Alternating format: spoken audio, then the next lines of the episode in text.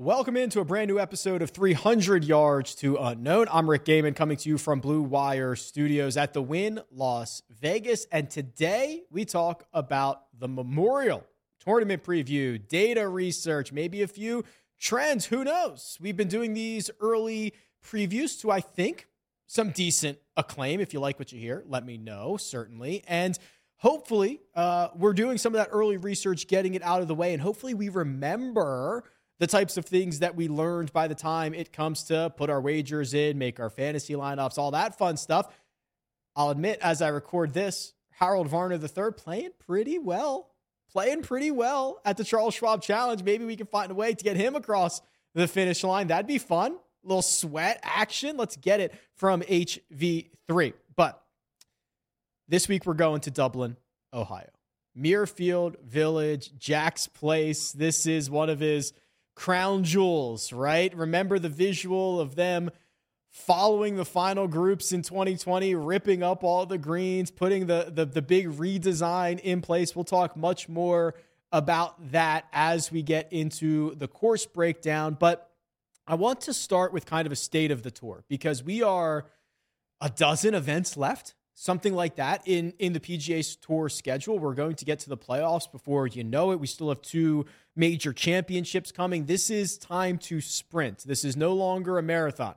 It's no longer the fall portion of the schedule in which these guys are deciding whether they need FedEx Cup points or not. They need them. Now's the time to rack them up. Now's the time to position yourself because remember, I know it feels like it's a long time away, but it's not. The Tour Championship, we're going to have the staggered start again. The FedEx Cup points that you earn right now going to determine your positioning for the Tour Championship. And what we've learned from that, where you start is kind of where you finish. There have been guys that have struggled who have started at five under par and, and floundered. But generally speaking, the guys that start near the top are going to finish near the top. And the guys that start near the bottom are going to need a heroic type of campaign to get themselves up the leaderboard and make themselves some more cash. So those points, very, very critical right now.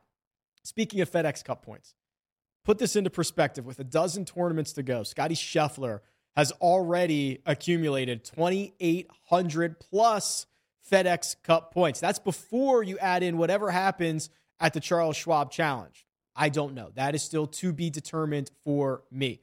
But he's earned twenty-eight hundred FedEx Cup points. That's the same amount of FedEx Cup points that Cam Smith had entering the Tour Championship last year. Think about that. twelve events to go, two major championships to go, uh, two playoff events before the Tour Championship where there are a ton of points to be earned. And Scottie Scheffler already sitting with the fifth or sitting at the total that Cam Smith had when he started fifth last year.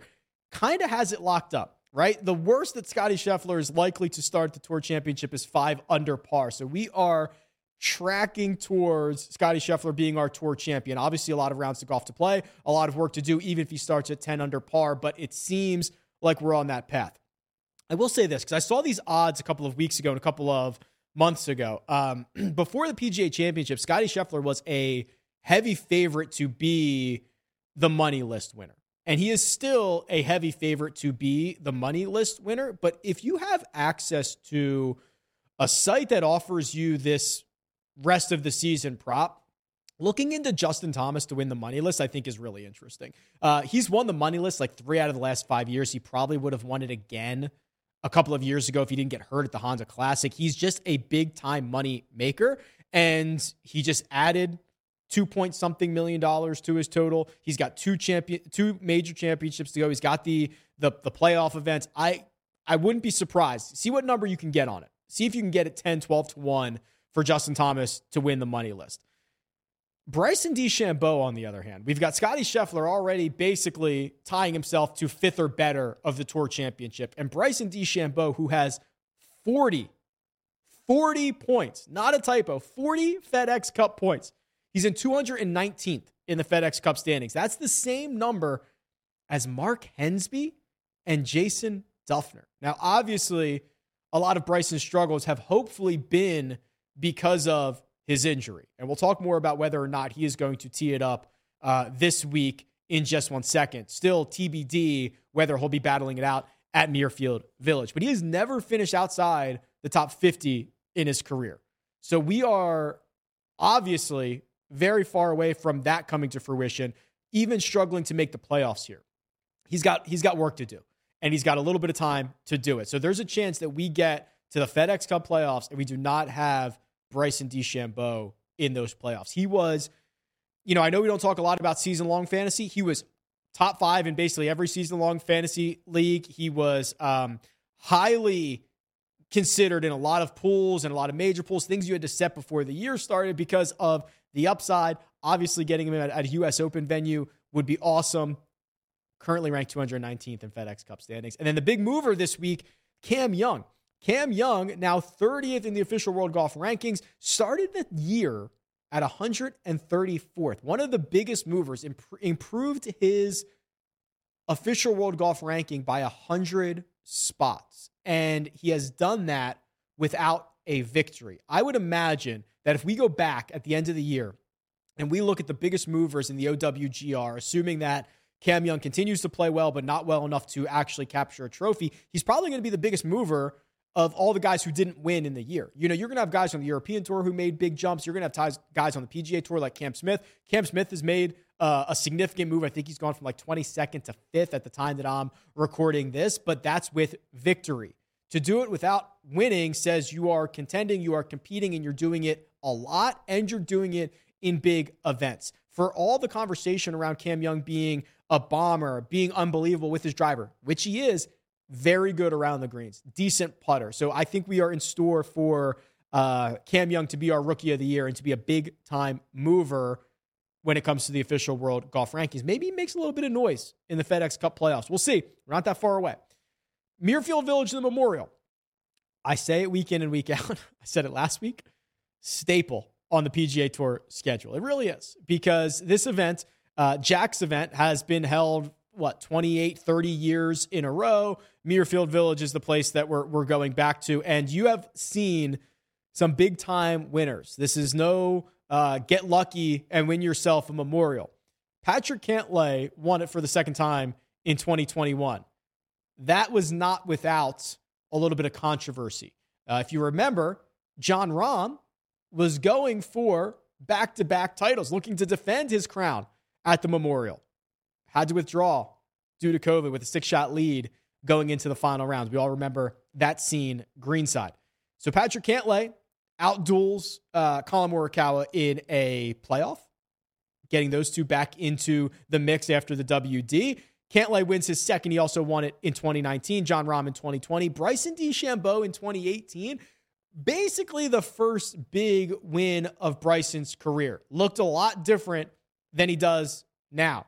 Skinny Bryson, right? Skinny Bryson. He was wearing the uh, the the funky cap that he wears. Big first big win of his career, because when I tell you what his salary was for that week for fantasy purposes, I think you're going to be pretty surprised that Bryson DeChambeau was as cheap as he was. But that was kind of the coming out party for Bryson.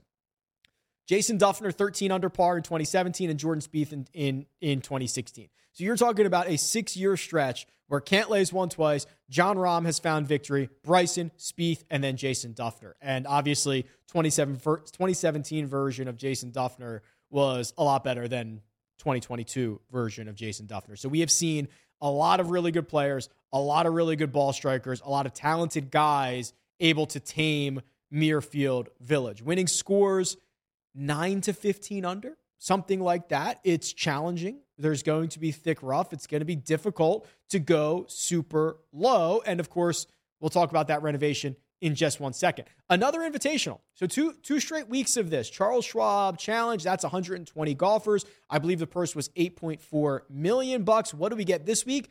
one hundred twenty golfers, invitation only. Huge increase in the purse. twelve million dollars. The largest regular season non-major purse left. This is it. This is it. You're going to have major championships that have purses that are similar to this. The playoff event's obviously going to be jacked up in terms of the cash that's given out, but this is the largest regular season non-major purse remaining. two point one million dollars up top.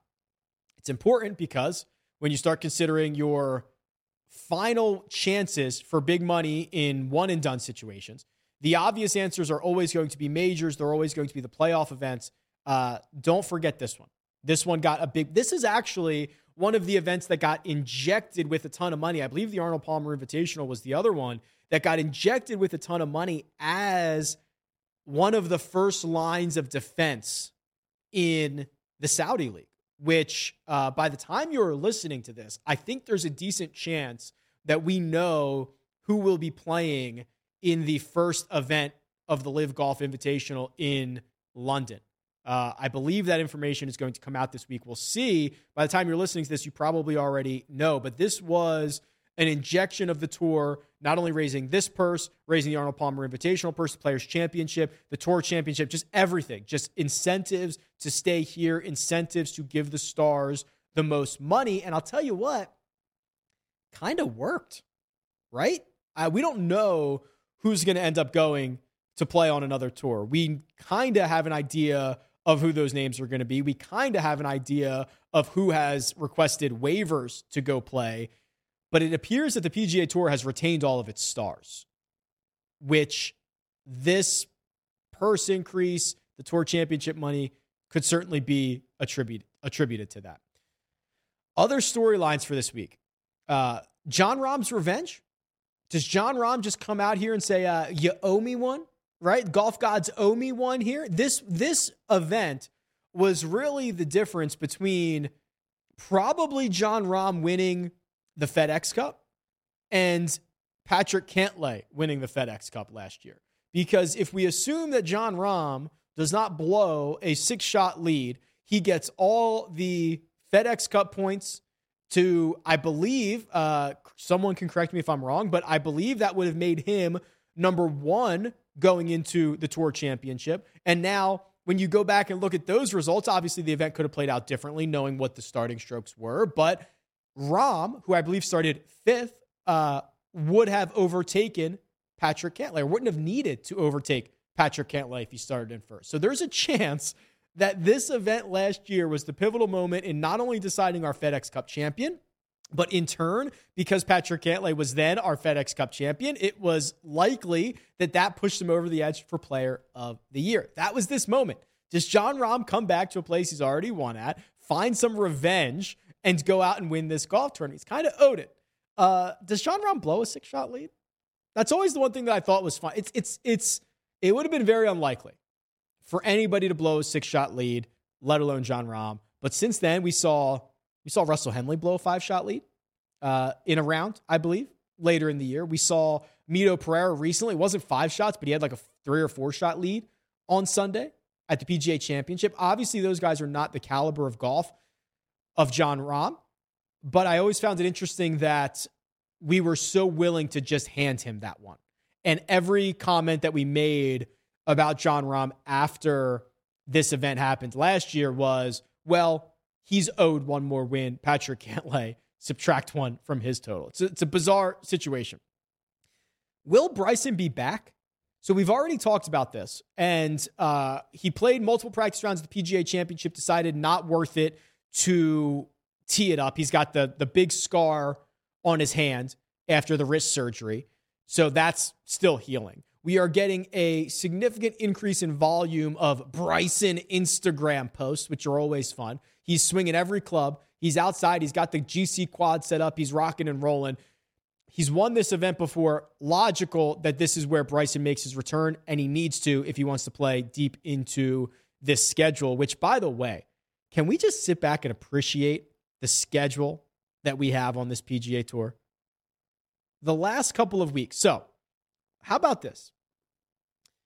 Wells Fargo Championship, a couple weeks ago. We went to T P C Potomac. We got a great test, right? That was not necessarily an awesome field, but a great test of golf where Max Homa came out on top. Then we went to the A T and T Byron Nelson, which was a stacked field because everyone was playing their way into the P G A Championship. It did not create a prolific winner, but K H. Lee defends his title, something that I think few people saw coming considering the fact he was one hundred to one. K H. Lee successfully defends his title at T P C Craig Ranch.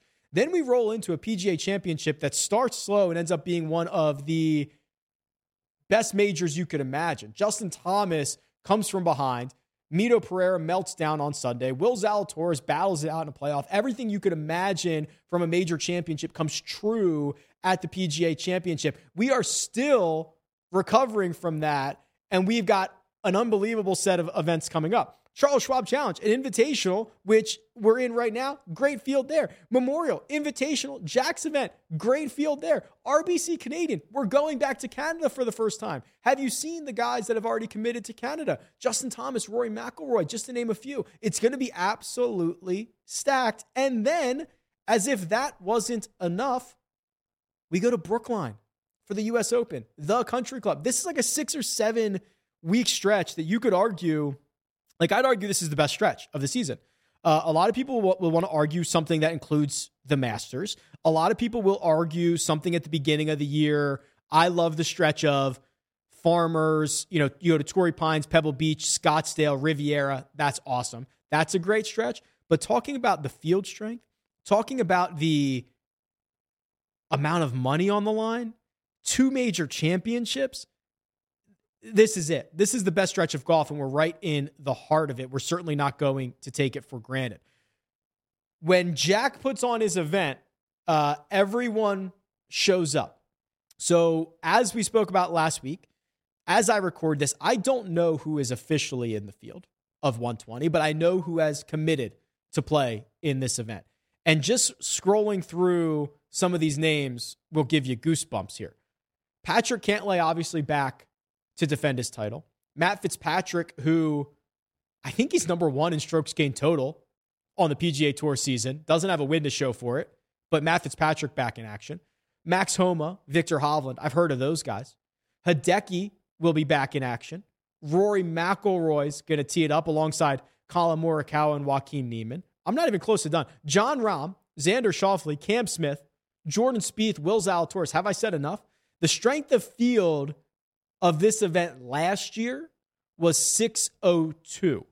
Uh, six oh two would be the seventh best field of this season. So I imagine when the final field gets released, when the official field comes out, when we start the event, if anybody ends up WDing, uh, we are going to be similar to that six oh two strength of field, which means we are currently in, it's probably going to be like the seventh or eighth best best field of the year. So it's absolutely stacked. Now, the best part about this from a data perspective is that because we always get Muirfield Village, because we always get a similar field, because we haven't moved, we're always generally in the same time frame of the year, um, we have great data on it, right? So the best players at Muirfield Village, no surprise, John Rahm is here. Now, he's only played nine rounds because he's got the missed cut in twenty seventeen. Didn't play it again until twenty twenty, which he won. And then uh, if you go to my website, so if you go to rick run good dot com, I have the strokes gain numbers from the three rounds that John Rahm played. A lot of places, so it's weird. When the when the P G A Tour sends data, sometimes they will send it like if a guy withdraws, uh, it, it's like he never existed. It's like he didn't play those rounds. So a lot of times it'll just be like nothing across the board. I've got the round-by-round data here. John Rahm gains twenty-one strokes to the field in twenty twenty-one in three rounds. It's unheard of. It's ungodly. He gained nine strokes on approach in three rounds. It's disgusting. Um, so he's got those nine rounds, three point eight two. Patrick Cantlay, no surprise, he's number two here, two point seven eight over the course of twenty rounds. Scottie Scheffler... The, This is the year where every single thing you click, every single thing you filter, every single, every single thing you sort, Scottie Scheffler's name comes to the top. Uh, I mean, again, it's early on a on a Thursday at the Charles Schwab Challenge. Scottie Scheffler's name near the top of the leaderboard again. It's just it it's like constantly all I do is see this guy's name. T twenty-two, third place finish in his two trips. We're going to talk a lot about Matt Kuchar. Uh, Matt Kuchar's played this event a lot. forty-six rounds dating back to two thousand eight, gaining over two and a quarter strokes per round. That's a win. It's a couple more top tens, handful more top fifteens. Really, really strong stuff. Colin Morikawa back in action. Justin Rose. Those are some of the notables who have gotten themselves around Muirfield Village uh, well very often. Now, let's let's continue down this path here. When you start to get to fields this strong, uh, you start to get into rarefied air. You start to get into situations where, like, there might only be eight fields that are that are this strong, or there might only be ten fields that are this strong. So what I'm going to actually do is I'm going to go back to two thousand eight, and I'm going to look at the best golfers in fields where the strength of field is six hundred or more. Strength of field, I get asked about this a lot. This is an O W G R, Official World Golf Rankings calculation. It is all available on their website. There is nothing really proprietary to me in this situation. They've already done the legwork. They've done the calculations. They are comparing the types of golfers in all of their home tours, how they play. They're assigning it. The methodology on their strength of field, uh, it's on their website. So if you want to learn how they calculate it, feel free. That's available to you. It is all on their site. I like using strength of field because, let's be honest, uh, the world of golf, there's a huge difference between what guys do on the Korn Ferry Tour, what guys do uh, on the D P World Tour versus what guys do at even an average P G A Tour event or an event like this, which is really jacked up with all the best players. It's just completely different worlds. So being able to see who finds success at these events is really the reason I created that weighted strokes gained number. It's because you've got to be able to compare one golfer to another across different fields, across different tours. six hundred or better in strength of field. Do I want to do... That's a lot of rounds. Um, let me see this real quick. How far back do I want to actually go here? Yeah, okay. That's fine. We'll go back to two thousand eight. Uh, John Rahm's number one. Is that like any surprise at all that John Rahm is number one? Rory McIlroy, number two. Uh, Will Zalatoris, in a much smaller sample size, is right behind Dustin Johnson here. Dustin Johnson's not going to tee it up. And then, oh, by the way, uh, the next golfer on that list, Scottie Scheffler, another name that continues to pop up. So no surprise. And it's why I think what you'll notice is when you get uh, when you get tough fields, when you get tough golf courses, the cream rises to the top eventually. And that's what we often see. And it's why if you go back and look at the leaderboard, Cantlay, Rahm, Cantlay, DeChambeau, Dufner, Spieth. Dufner's a little bit of an out- outlier, but let's be real. Dufner was way better then uh, than he is now. Excuse me. Muirfield Village is the golf course. Par seventy-two, seven thousand five hundred forty-three yards. Uh, thick rough and weather dependent, right? So kind of what you saw last week in Fort Worth is they had uh, gotten a ton of rain in the days before, and that thick rough becomes kind of even gnarlier. Wet rough is grabs the club. It adds a lot more variables to, to the situation. Um, so it'll be a little bit weather dependent, but you're generally going to get that thick rough around Muirfield Village. And the, the notable thing is that there was uh, the redesign in twenty twenty. Again, I, I will never have this picture out of my mind. The leaders on Sunday are playing the back nine, and Jack is ripping up the front nine. It's like, I've never seen anything like it. Like, did you really need to do that with like three hours of sunlight left or two hours of sunlight left? Or could you not wait till tomorrow morning? It's, it's like, it was savage, quite honestly, to go out and, and uh, start ripping up the golf course while players were still on it. So that was done in twenty twenty. We have one year worth of data on that, which I'm going to pull up, uh, here in just one second. There we go. So we do have one year worth of data on twenty twenty-one. The notable changes, they added one hundred fifty-three yards, which over eighteen holes, not that big of a deal, but they've got some new tee boxes, which create kind of different angles, different ways to attack these holes. And there are um, five brand new greens, and every other green was recontoured, some more than others, which is why this is the time to kind of run into rabbit holes and see what kind of weird and, and wacky stuff we can find. The biggest change you'll see is thirty-seven yards that were added to the par five fifteenth. That's where the vast majority of the added yardage went to, to make that hole a little bit longer, play better to the modern, longer golfer. When you have a golf course on the schedule that generally gets the same field or the same caliber of field that generally plays the same, and then you do something like add five new greens and recontour all of them, I think it is noteworthy. And I think that we can use a little bit of data and hopefully roll it forward to learn more. All those guys that, think about this, if you played Muirfield Village and you took all the notes and you had all the, everything in your head, these guys, that one of the big differences that you get from the best P G A Tour players versus a lot of other guys is, is almost like a photographic memory. We hear this from a lot of guys. They can remember a lot of shots that they hit. They can remember uh, a lot of putts that they hit, and if it broke in a way that they were expecting it to or it did not. And when you kind of change that on them, there is, there's a learning curve. And I think that's what we might have seen in twenty twenty-one, and we might see it as well in twenty twenty-two, because I went back and I pulled the numbers. This is admittedly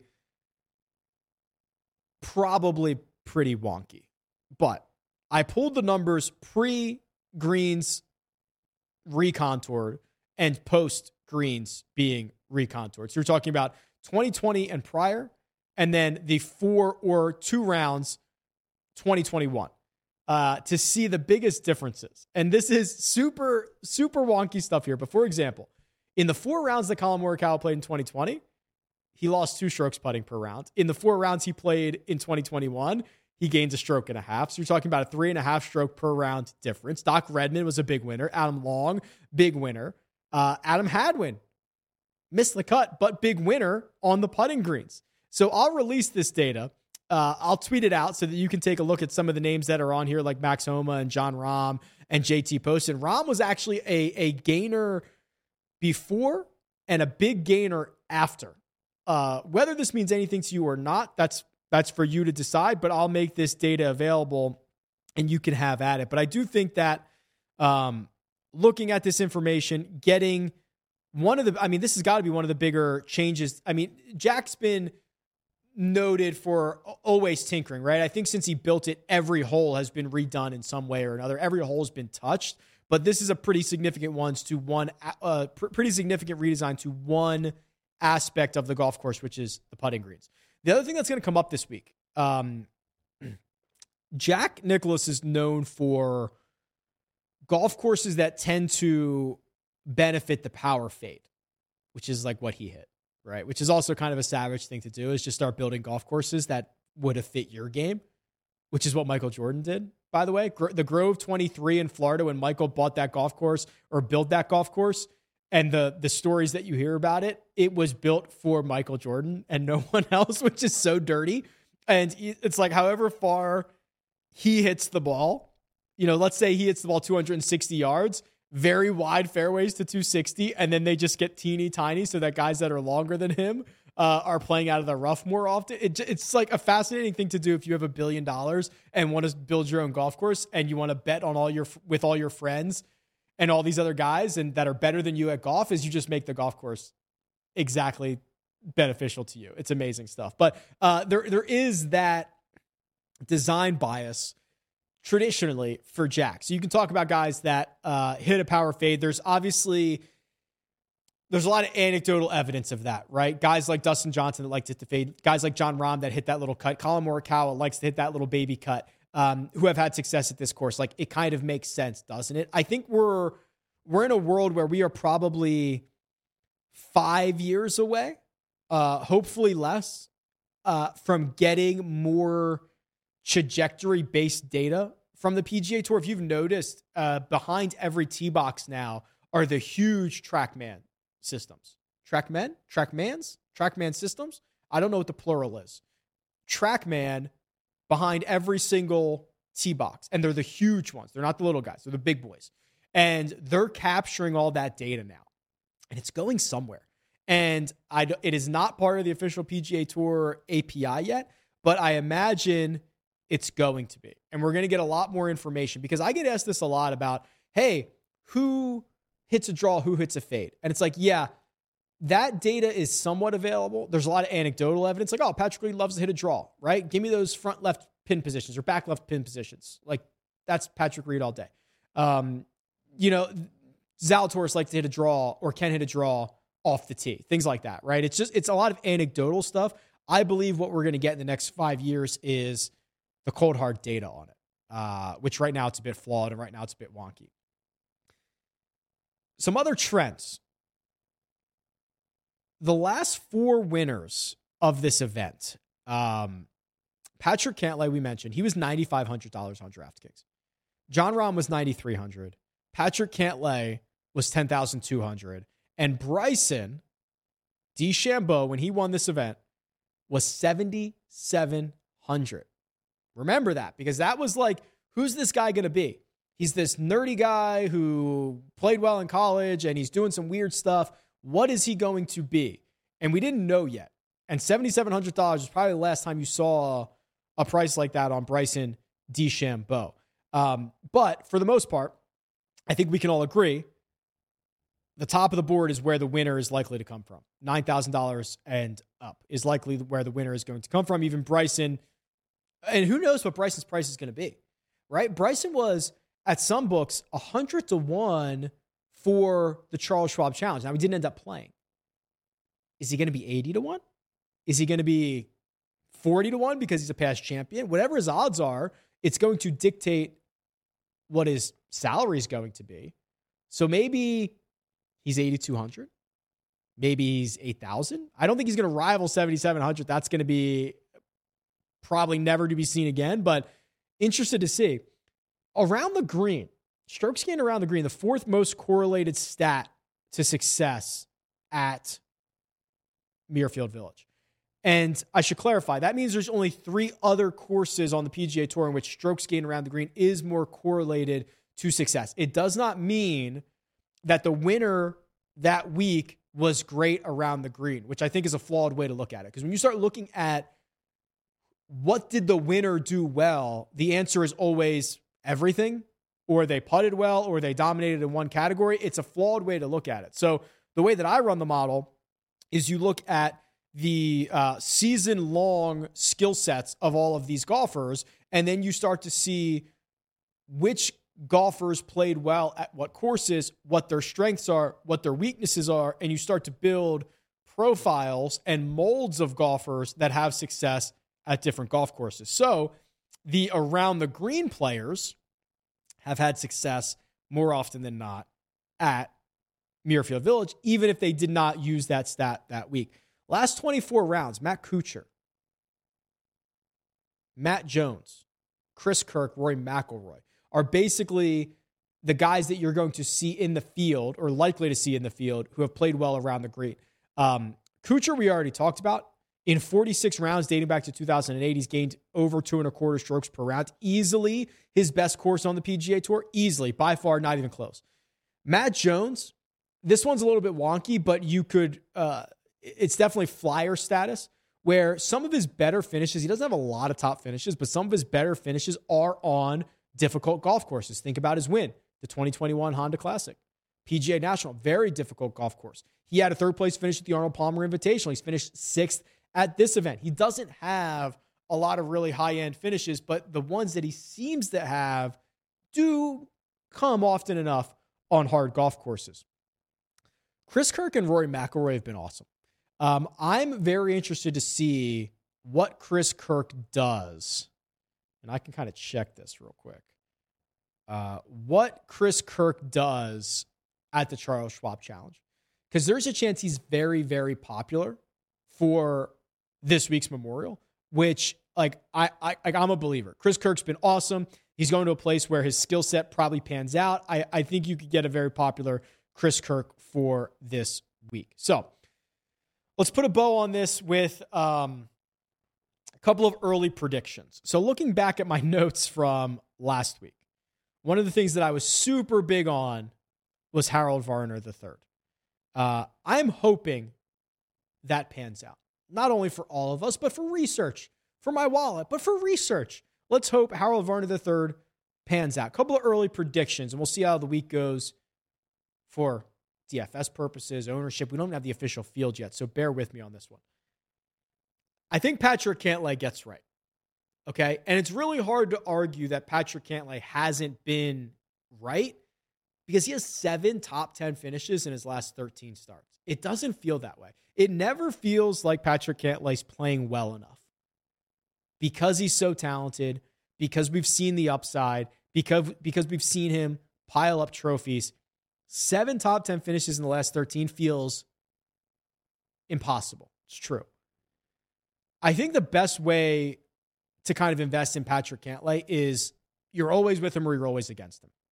And outside of major championships, he's been awesome. But it's hard to it's hard to get Patrick Cantlay right, which means you're either a believer and you know he's going to win once or twice a year, or maybe he has a P G A Tour Player of the Year season and he wins four times a year. But I think trying to time him is a little bit of a fool's errand. So I'm generally a believer in Patrick Cantlay, and he's going to a place that he's been phenomenal at, all the top tens, like in a vacuum without having any emotion on it. Patrick Cantlay should get right. And then talking about Chris Kirk, he's been playing great. Um, he's putting much better. He's been stout around the greens. This should be one of the best spots for him. Hopefully, the scenario is he finishes like T twelve at the Charles Schwab Challenge, and we can continue to be excited about Chris Kirk because I'm excited about him right now. The other thing that I would find interesting, uh, and we're going to have to be quick on this. If Monday comes around and Bryson DeChambeau is eighty to one, I think I'm in, right? And it's the only market I probably want to get access to is the outright market on Bryson. Maybe even sixty to one I'd be interested. I mean, there's gonna have, they're going to have to build in the fact that he's won here before. So maybe it's sixty. We can make a couple of guesses and assumptions here from what we know about Bryson and from what we know about his stats. Um, he's been horrible this year. Now, the argument is the reason that he's been horrible is that he's been injured. That's a pretty easy assumption to make. If the injury is fixed, is the game fixed? That's also not that big of a stretch. It's not that big of a leap to take. If the game is fixed, he shouldn't be sixty, eighty, or one hundred to one, right? That, like, these are these are not huge leaps I'm making. Um, we've seen him po- the good the good thing, good and bad thing about Bryson. He's very active on social media. We've seen the swings, we've seen the numbers. He looks pretty fit. He's talking about his endurance, getting that up for four days, but he seems pretty fit. The the swing looks pretty good. If he's willing to go out there and, and take a crack at it, this is one of the better spots on tour for him. So we often talk a lot about whether we're going to be early or late on golfers. And Gary Woodland, Ricky Fowler have uh, fallen firmly into the be late category. I think Webb Simpson has fallen into the be early category. And I believe that um, I believe that Bryson DeChambeau falls into the be early category because it's not difficult to see a scenario in which he is healthy and he is back to being Bryson, which I'd be excited for because we're heading into a time of year where um, you know, Bryson gets healthy. Bryson gets to go to a U S Open venue. Bryson gets to take a crack at Saint Andrews. Like, we've got to have him around. It's going to be awesome. It's going to be awesome. So uh, I'm excited to see how it all plays out. I'm excited to see how the Charles Schwab Challenge uh, finishes, and then we will roll directly into a great week of content for the Memorial with the D F S preview on Monday, a you know live shows on Tuesday and Wednesday, and all that fun stuff along the way. This has been another episode of three hundred Yards to Unknown. Catch you next time.